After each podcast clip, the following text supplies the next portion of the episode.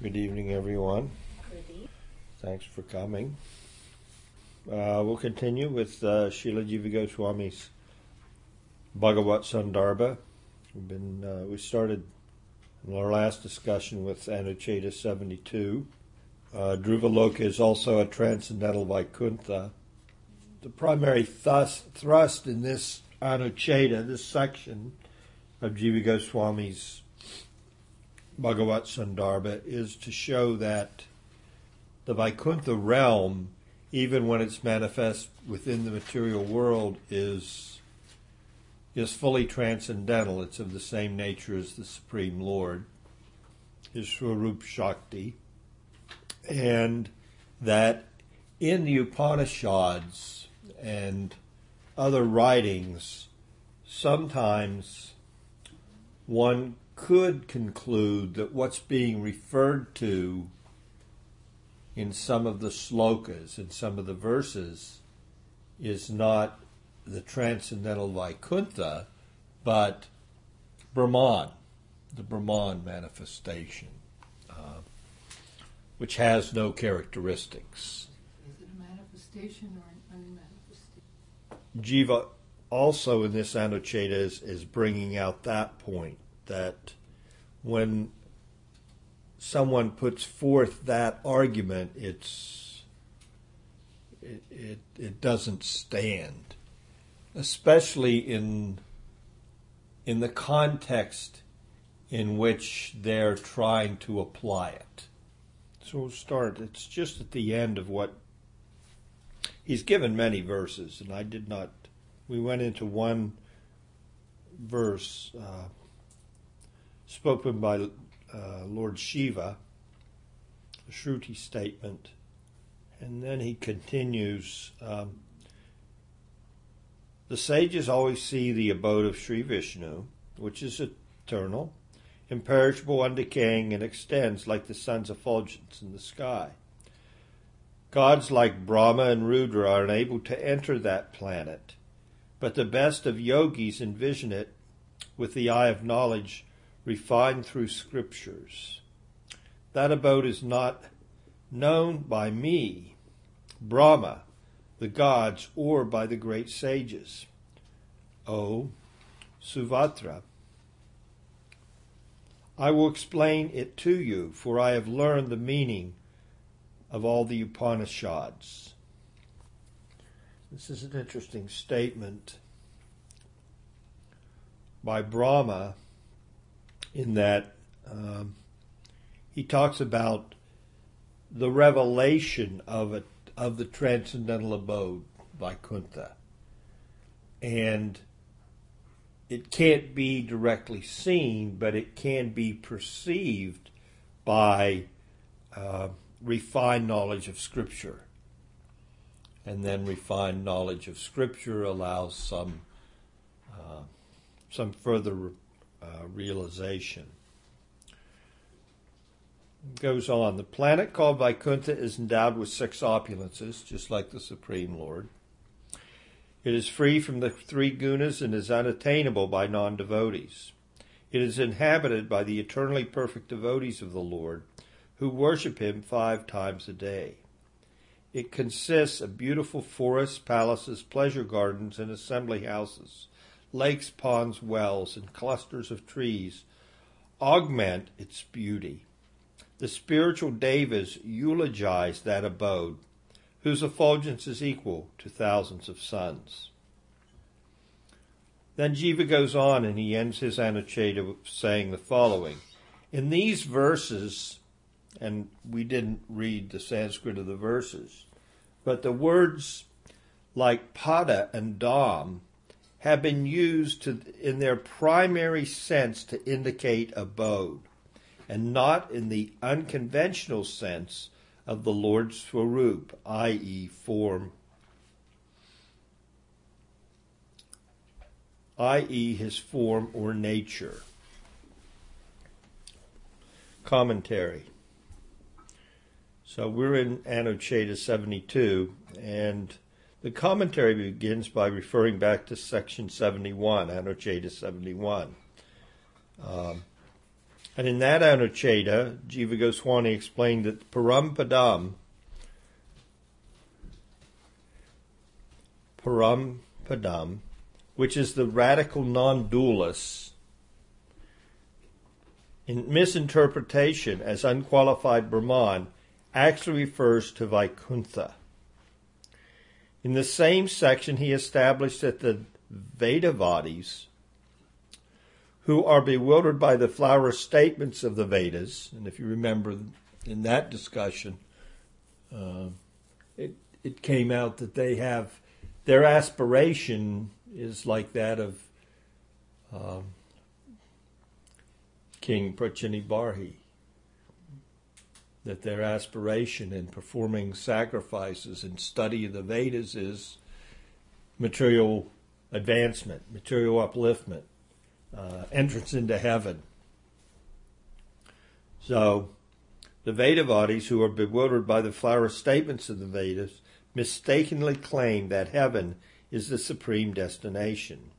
Now he further substantiates his conclusion, that's Jiva's saying, with numerous references from the Upanishads, Vedanta Sutra, and the Puranas. Now, as I said when we started this Anucheda, extremely long and I didn't quote all of the various statements, but um,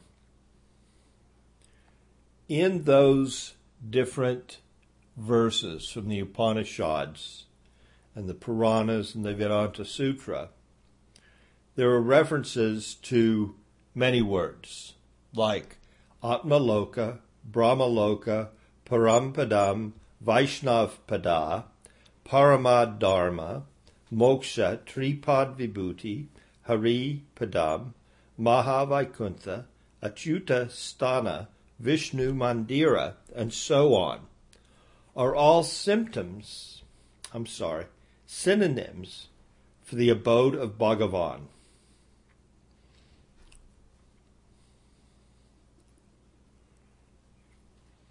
Now, in this particular annotated, the first thing that we, we saw was the prayer of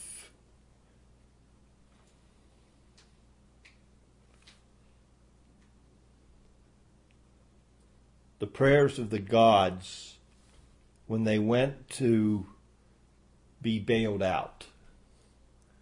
They needed they needed an exit strategy. They were in trouble and they wanted they wanted their their heavenly abode back. All right, so we go back to the to a main component of the Bhagavatam, and one of its distinguishing features that sets it aside from other major Puranas, and that is the story of Vritrasura.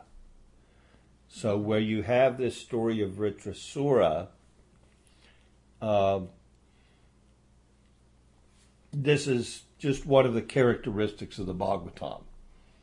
Just like the tenth canto is about Krishna's, uh, you know, personal pastimes when he manifests, but this is also one of the distinguishing characteristics. Is the story of Vritrasura. So, if you remember the story, um, Indra was a little full of himself.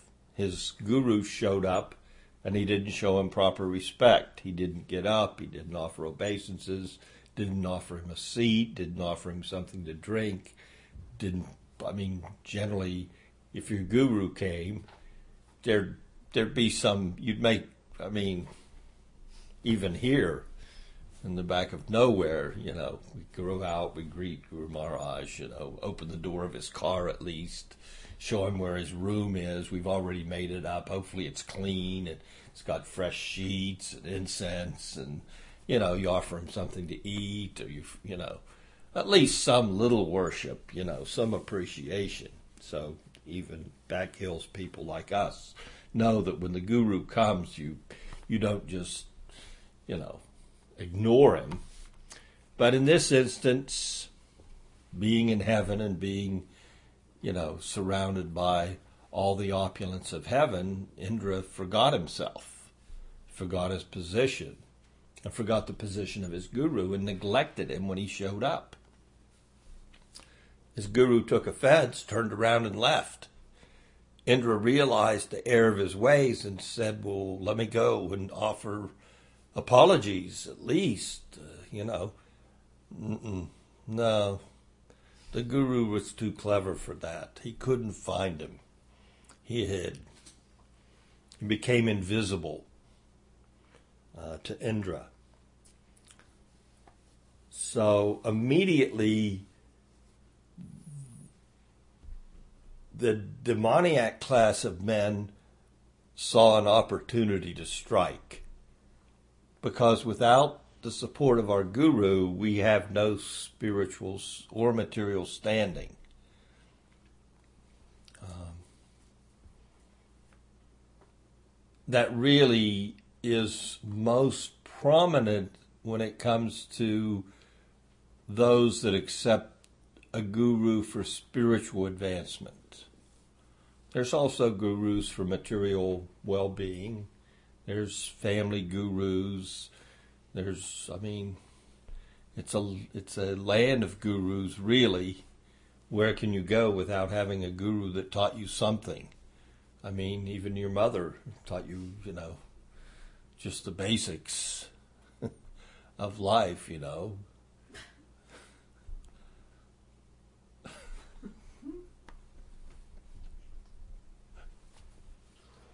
so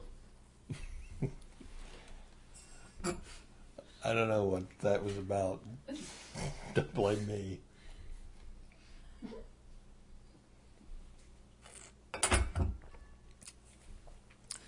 So whatever we need, we have teachers all along the way. But specifically in spiritual life, the disciple, as he advances more and more, he realizes more and more how little he had to do with his whatever spiritual standing he may have. So it's like it's in a re, it's it's in uh, a reverse order. The more you advance, the more humble you become, the more completely sold out to the fact that really I am I was nothing when I now, I'm nothing now and I was nothing when I came to the feet of my spiritual master. And if there's anything that I do have, it's coming as his grace to me. In the beginning, we think we may have so many thoughts, initial enthusiasm. Oh, look, I'm a great renunciate. I've shaved my head and put on robes, and now I'm now I'm a Hare Krishna. now I'm a great. So anyway, so the point being that it is a fact. It's not just a thought. It's not just something you think. But here we see practically that the guru of the demigods, uh, Brihaspati, um, when he left, they lost the demigods lost their power. Indra lost his power. And and and immediately the demoniac side said, "Well, they have no power. We still have our guru." And they did, and they were able to, uh, with his grace, easily uh, usurp uh, the heavenly kingdom. Imagine they just pulled, they came into town and they just kicked all the demigods out. Get out of your houses. You can leave your wives, we'll take care of them for you. You can leave your wealth. You can leave your, you know, your counting houses. So, I mean, they left everything there and they just, they kicked out the main, all you guys are, get out of here. This is now our place.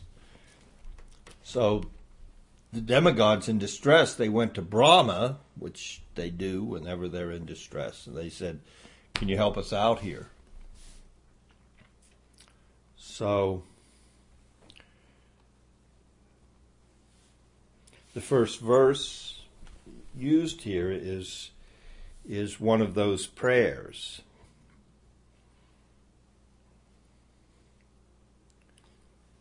And. Uh, the rest of the story is inter- interesting in that uh, Brahma said, "Well, I have a suggestion. You can go to to to Twasta and uh, you can uh, accept his son as your guru. He can fill in for Brihaspati, and he can help Indra uh, conquer over the demons. And and uh, so Twasta's son Visvarupa, he he actually did instruct Indra, and he did he did give him special mantras, the Narayana Kavacha. And he placed this all over your body. It's like spiritual armor, you know, completely protected. We have a version of that in our Tilak. We apply Tilak for the protection of the Lord. Uh, so this is this is, but ours is a spiritual uh, thing. But this is actually a, a, a protective shield, and uh, But it wasn't just spirit, even though it was the Narayan Kavacha, it wasn't. well, it was yes. I mean, but we have no intent for material protection. Right. You know, it's not the intent of the Vaishnav that protect this body. This body we have no. So it's a different a different intent, and and the the result, of course, would be different based on the intent. So they were in a, in a position then to regain their heavenly kingdom. They could come into town and say, "Okay, take our places back." Along the way, in accepting uh, Visvarupa as their guru, now Visvarupa had, uh, well, he was like came from a mixed background. he had both, uh, you know, a Brahminical father, but his mother was from the demon neighborhood. so, uh, when he was offering offering oblations, he would offer to all the demigods, of course, but he also would put in a good word for his his mother's side of the family too, unbeknownst to everybody. But he would make some offering, you know, for their well-being. Of course, you want your mother to be taken care of. Indra caught him at it, became furious, and immediately killed him. And uh, Twasta,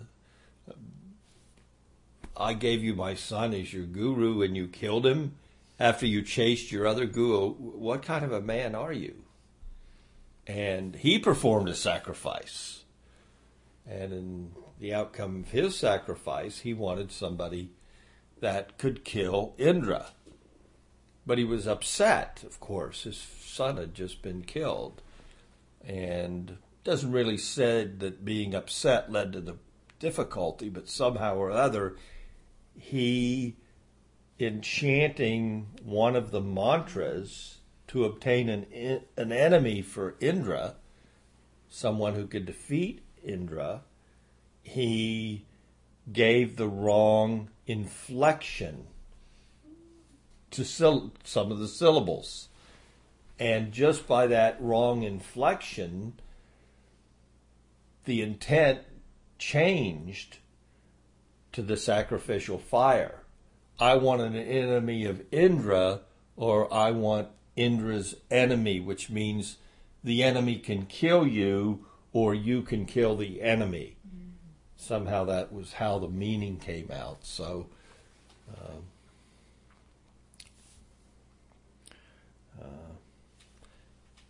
out came Vritrasura to kill Indra, but really it was the intent was that Indra could kill Vritrasura. Well, Vritrasura was actually a great devotee. Um, was it Chitra? Chitraketu? Chitraketu.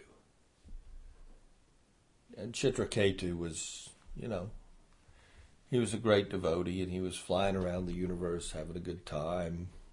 I mean, you know, Krishna's devotees, it's not that they, you know, it's, it's, you know, he, Krishna gives them everything. So he was experiencing the material world. He had some time to do this, and uh, came across Shiva and his wife Parvati, and saw that Parvati was sitting on Shiva's wife, and he kind of, you know, cut a joke. Shiva got it, and Parvati didn't get it.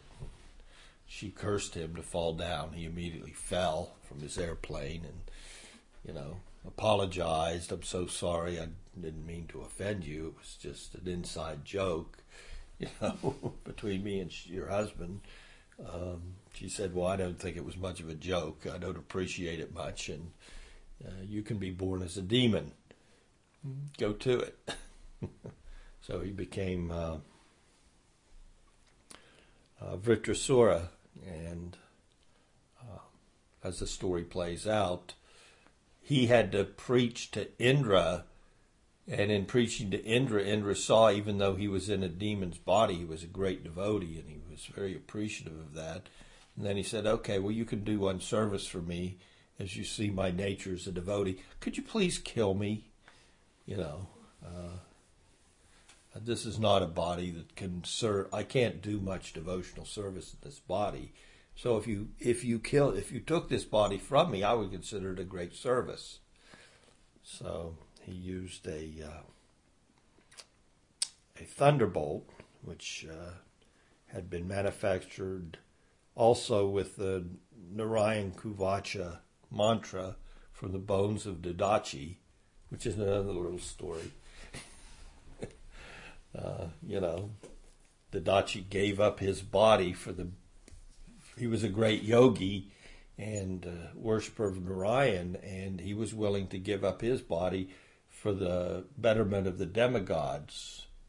And in giving up his body, uh, they ground the bones and made this thunderbolt for Indra, uh, which would make him invincible. So uh, there's some uh, interesting stories in the Bhagavatam. Uh, so we talked a little bit about uh, so the prayers. The prayers are quoted here in this Anucheda, and in the prayers, uh, mention is made of Atmaloka, your own abode, means the abode of the Lord, Atma, Vaikuntha.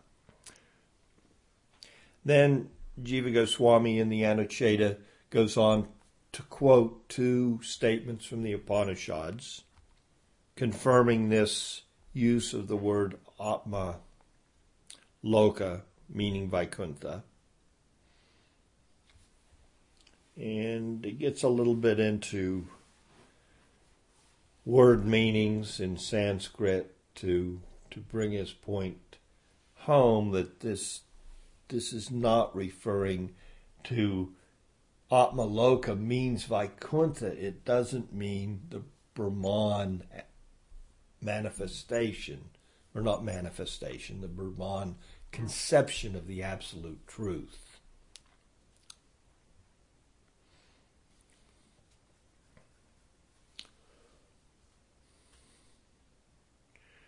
And he explains, it's explained a little bit. This is interesting. Since Brahman, being unqualified, indescribable, and inconceivable, cannot be the object of worship through words. How can you worship in words that that ha- that which has no characteristic? So we can see in the prayers of the Upanishads and in the verses from the Bhagavatams that, that are used in the Anucheda that there's worship of that abode. Well, how can you worship an abode that isn't a, it's not a location? It really has no characteristics.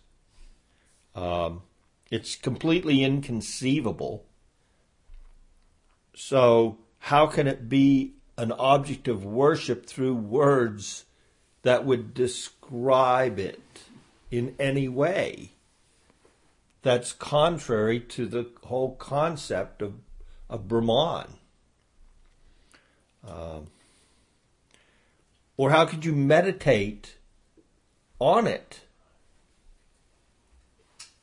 How could you how could you fix your mind on something that it ha- it has its whole nature is it's not anything that's that you can have any we can infer spiritual life at least that's one nice thing about the bhagavan conception and the paramatma conception. You can infer based on what you have some experience of what god's all pervasive feature is like because you you have a whole world that that's pervaded all around you you can you can conceive in some way of the conception of God having a form and engaging in Leela because you live a life and it has some some characteristics like that. We don't really call it Leela because Leela means complete freedom, but you know, some people would misidentify it. But it, there is some we can infer it. We can infer that God, although we have to go to work, He can go to play, you know, uh, in everything. So, but you, so we can we can concentrate, and we can we can meditate, and we can contemplate on the Paramatma feature and the Bhagavan feature, but that's not possible for the Brahman feature because there's there's nothing to put your mind on. What what the second you qualify Brahman, you don't understand Brahman, is what they say. So if that's what they say, those that that know the unknowable Brahman say you can't qualify it in any way, well then you can't you there's no way to contemplate it to meditate upon it to enter in samadhi of it. So how could anybody want it? they know they don't want this. Hmm. So that's 1880 take ev- take all this away and what's left? Nothing. Furthermore the statement the yogis who enter there never come back can also apply to Brahman. I'm sorry, also cannot apply to Brahman, since Brahman, being devoid of divisions, such as interior and exterior, cannot be exited or entered into. So even the yogis, they can't, you know. Brahman, therefore, cannot be intended in these mantras because it does not have any manifest characteristics that would make these actions possible in regard to it. So Jiva's done a pretty good job of of breaking apart all those arguments where there's a misinterpretation of Upanishadic and Puranic statements.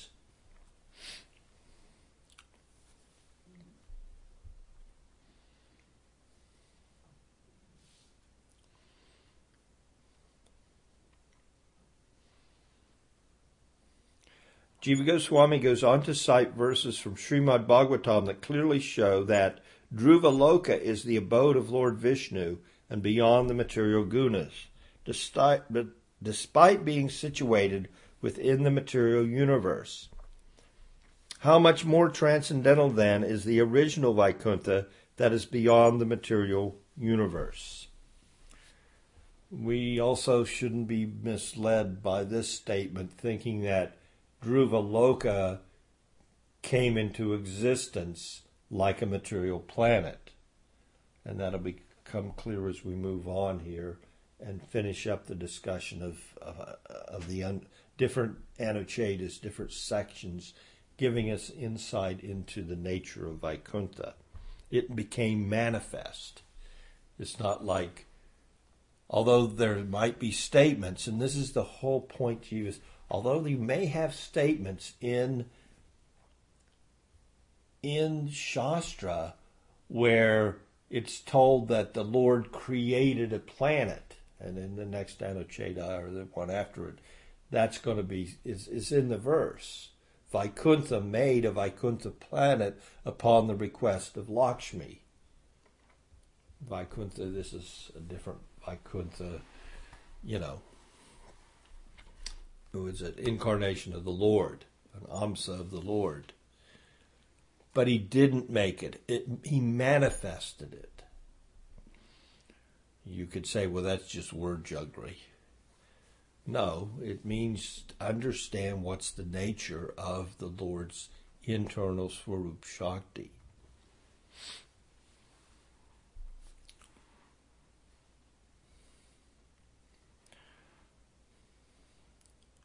And then we touched upon this, and we'll move on to the next Anucheda.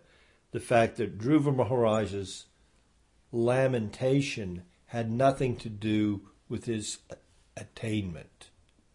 And Jiva brings that out. Sri Jiva Goswami shows that Dhruva Maharaj's lamentation has nothing to do with not attaining the supreme abode, but rather that his initial desire from rather his lamentation was in relationship to his initial desire for material betterment. So it's not like he was given residence with the Lord and, and, a, and a Vaikuntha planet within the material universe.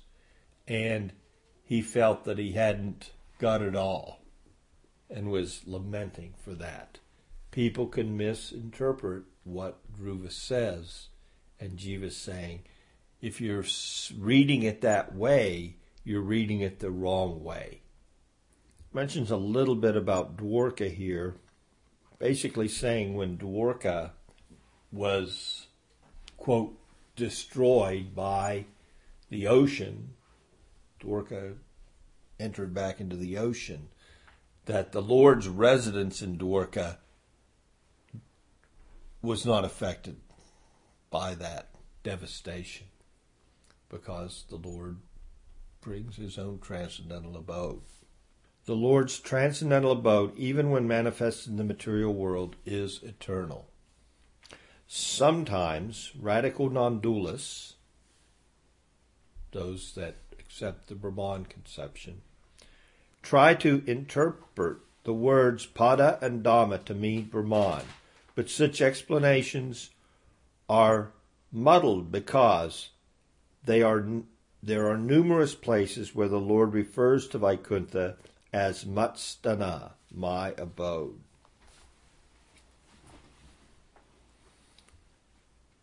Such explanations lead a person away from their real meaning and thus deny them the possibility of higher conceptions in Bhagavan, who by his very nature includes and transcends indeterminate Brahman. So, accepting those interpretations, those explanations, those readings of the Upanishads and the Puranas takes us away from the Bhagavan conception and gives us what from our perspective it's a misconception it's not what the, it's not what's being presented in this way, Jiva Goswami has shown the nine characteristics of Vaikuntha in the last 12 Anuchedas. So, a little summary here. These attributes are again summarized below.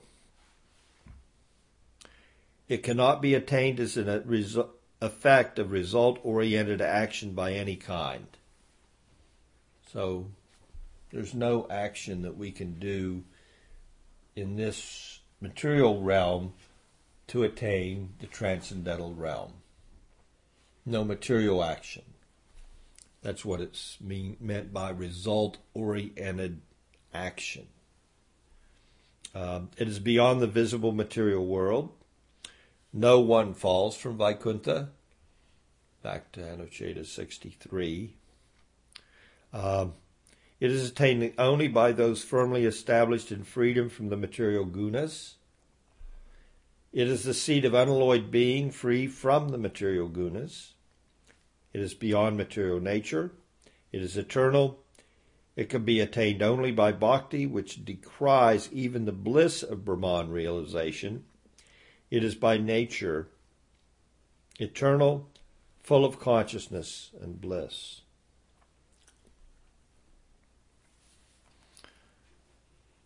Anucheda 73, Vaikuntha has numerous manifestations.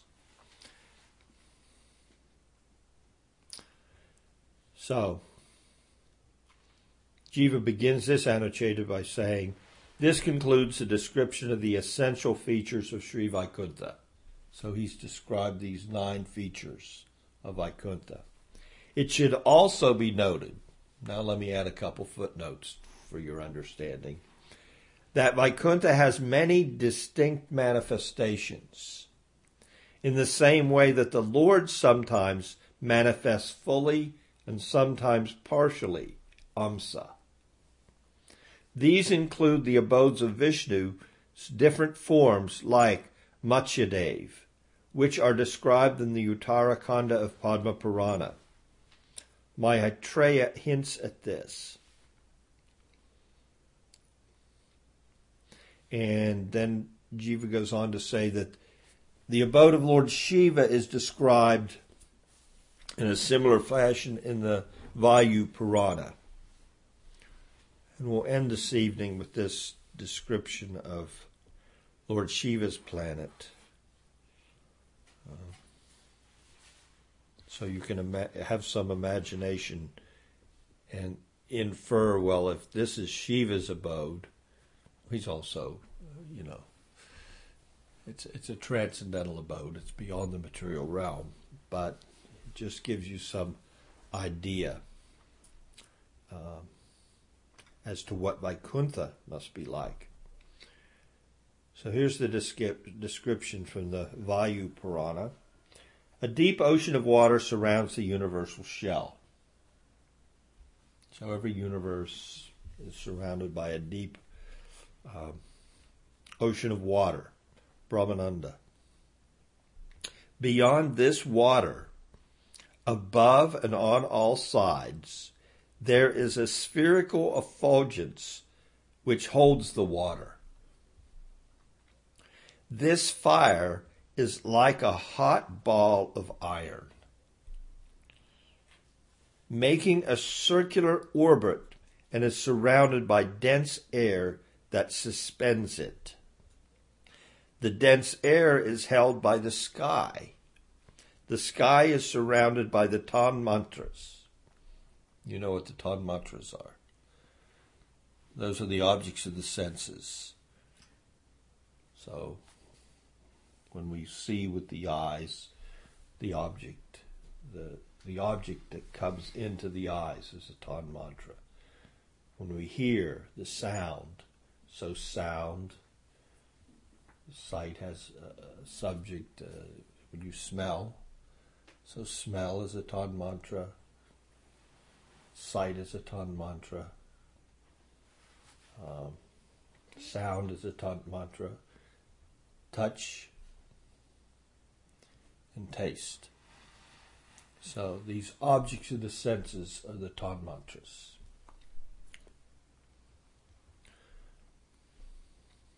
which in turn are covered by the Mahat. The Mahat is the conglomerate of everything that is manifest, and then the description goes on. The Mahat is upheld and pervaded by the unmanifest and limitless pradhana from all sides. Okay? So you see what the universe is surrounded by The universal egg is. Now, this is when it's manifest. When it's unmanifest, it just enters into the Lord as pradhan. So it's just like He breathes. What do we breathe in? We breathe in air. When He breathes in and relaxes from manifesting the universe, which is like breathing out, it's not hard work for Him he hardly even knows he does it. The breathing in, all the universes enter back into Karanodakashayi Vishnu, who's lying on the causal ocean, as air. And when he breathes out, out comes the universes, and gradually, step by step, all these things manifest. So from the his breathing, his pradhana, his energy, then then you have this this energy which well they say he says it's separate from me. So when it's coming out it's separate from him. And when he breathes in it's not separate from him. But in Bhagavad Gita he talks about this material energy is is my separated energy.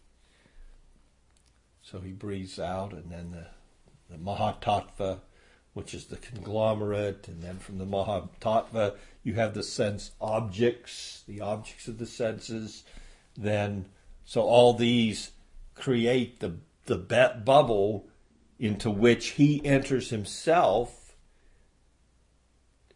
filling up the bottom half of the bubble with his own perspiration, and he lays down, relaxes as Garbhodakashayi Vishnu, and from him the lotus comes, and Brahma manifests on the lotus, and so this is giving us some idea of of what this what's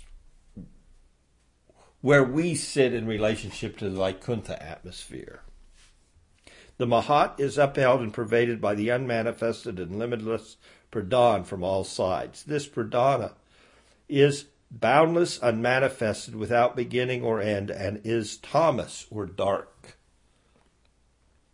It has no Swarup Shakti.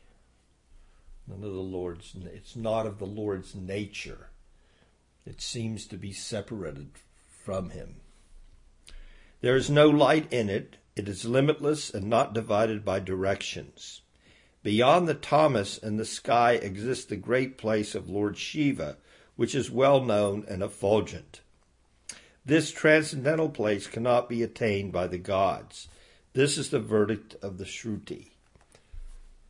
So, this abode of Shiva is just on the other side. And it's almost in the Vaikuntha atmosphere. Some say it is the Vaikuntha atmosphere because it's not the material atmosphere.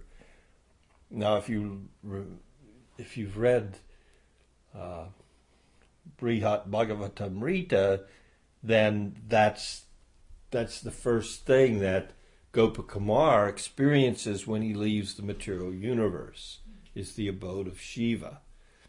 And it was kind of a, a difficulty for him to leave the material universe because in in each one of the Tanmatras, remember he went through those layers, he was overwhelmed with it was very enjoyable for him having a complete immersion in all sound, in all smell, in all taste, in all touch. So, anyway, you can go back and read that portion of the Brihat Bhagavatamrita. So, so we have to go through all this also when we read? Well, that's how he. I I'm sure Krishna deals with each one of his devotees, and mm-hmm. Sometimes he'll send down a Vaikuntha plane, and that's it. Mm. If you want to, you know, you talked about taking the long way home. We all have our own desires, and we'll develop our own spiritual desires in regards to. Uh, some of us may want to check out the Lord's external energy. He'll, he'll fulfill your desire.